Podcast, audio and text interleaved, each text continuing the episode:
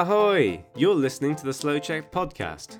Learn Czech fast, slowly, with lessons, stories, and interviews. With today's host, Eliška.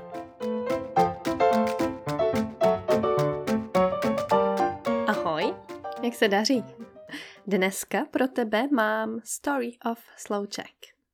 Proč, jak, kdy, co, s kým, kde a tak dále.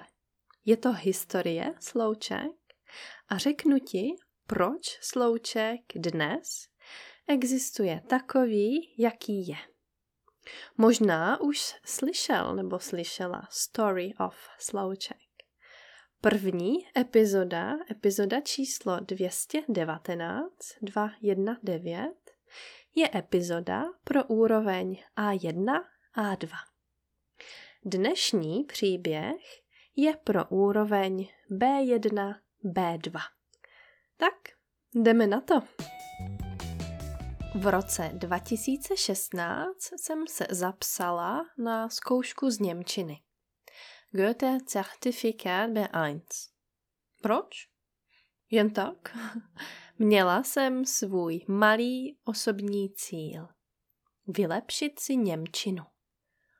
Koupila jsem si knihu, zaplatila konverzační lekce a hledala jsem na internetu zdroje k poslechu. V té době neexistovalo moc zdrojů, které by se mi líbily a které by mě bavily. Naštěstí jsem narazila na Slow German.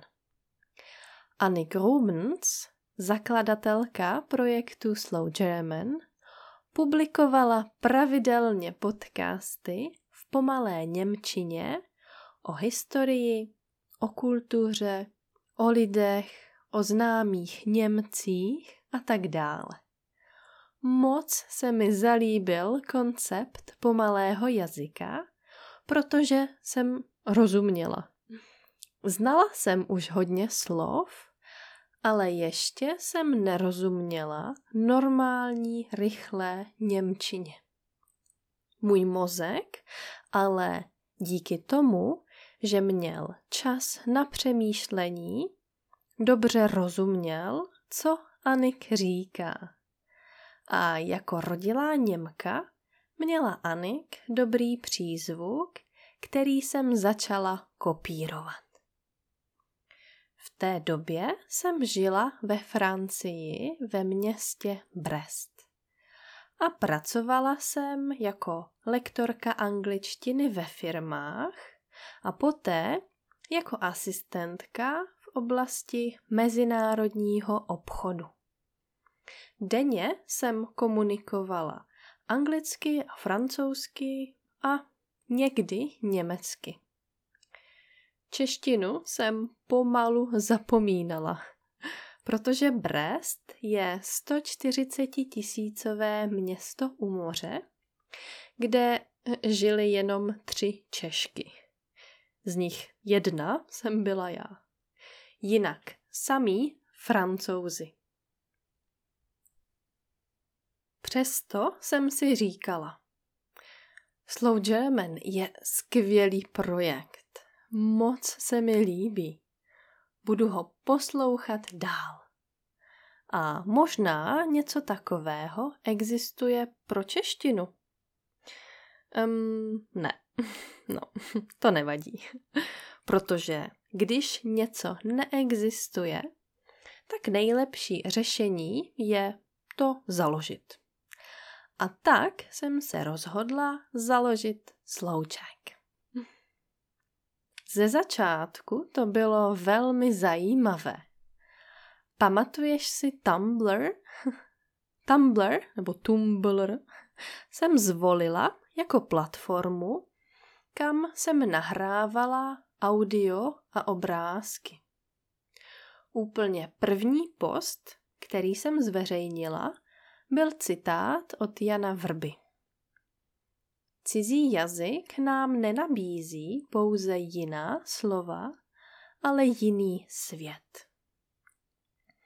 Taky si můžeš poslechnout úplně první nahrávku, kterou jsem udělala pro slouček. Odkaz je v transkriptu.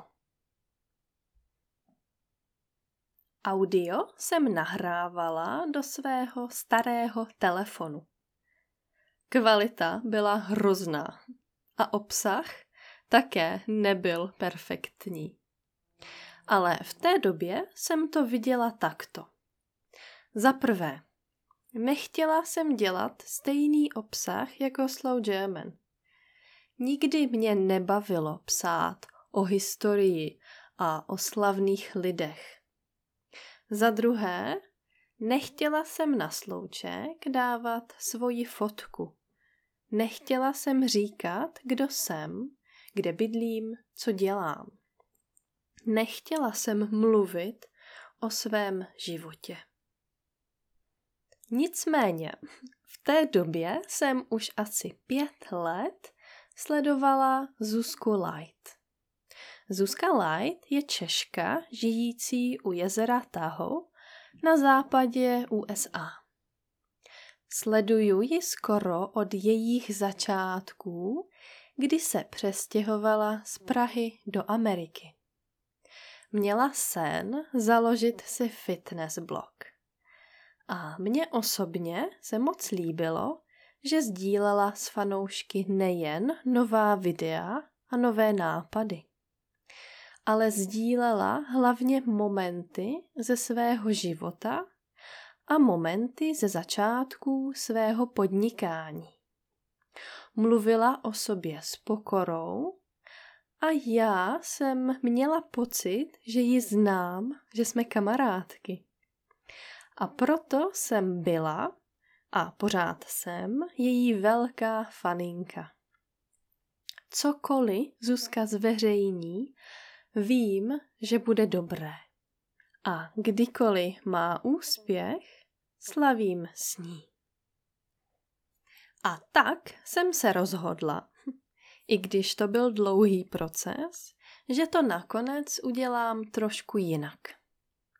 Ale stále jsem nechtěla mluvit neosobně o Škodě auto, o Masarykovi, o Karlovi IV., o Pražském hradě nebo o historii skautismu v Československu. Přestože jsem v roce 2016 nebyla zkušená a profesionální lektorka češtiny jako dnes, o jazycích jsem věděla hodně. V té době jsem mluvila čtyřmi jazyky. Anglicky, česky, francouzsky a trochu německy. Potom jsem přidala ruštinu a dnes se snažím naučit arabsky. To bylo moje břicho, jestli jsi slyšel. No a právě z jazyků, které jsem znala, jsem čerpala zkušenosti. Momenty, kdy jsem byla v roli studenta, byly k nezaplacení. Stejně jako dnes pro mě bylo důležité vnímat, co mě baví a co mě nebaví. To, co mě nebaví, nedělám se studenty ani nepublikuju na slouček. A i když jsem v roce 2016 učila češtinu jenom 3 až 4 hodiny týdně, cítila jsem, že je pro výuku jazyka nejlepší mluvit o každodenním životě. Proč se učím jazyk? Protože se tě chci zeptat, jak se má tvoje rodina a děti. A jak se ti líbí v nové práci protože chci mluvit o tom, co jsem včera dělala s kamarády. Chci mluvit o tom, jaký byl můj víkend s rodiči. Chci mluvit o tom, kam pojedu na dovolenou. Navíc jsem si v roce 2016 všimla, že volně dostupné zdroje pro studium češtiny nebyly dostačující. Většinou se jednalo o fráze typu Prosím vás, kde je nádraží? Nebo Zaplatím, prosím. To jsou užitečné fráze, když jedu na týden do Česka. Ale když se chci naučit dobře česky, potřebuju něco víc.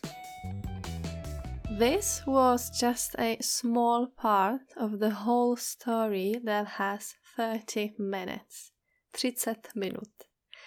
If you want to understand the fundamentals or the essence of the Slow Check project, if you want to get to know me more, if you want to understand my decisions, my vision, and my approach and behavior towards fans and teachers, you can buy the whole story in the Slow Check eShop. And since this story was written for Slow Check fans and for the fifth Slow Check birthday occasion, I will stop selling it on August 31st. Díky za podporu, měj se hezky, uč se česky a čau! Thanks for listening to our podcast with Lishka today. Go to slowcheck.com to get more of our great content and check us out on YouTube, Facebook, and Instagram. Ciao!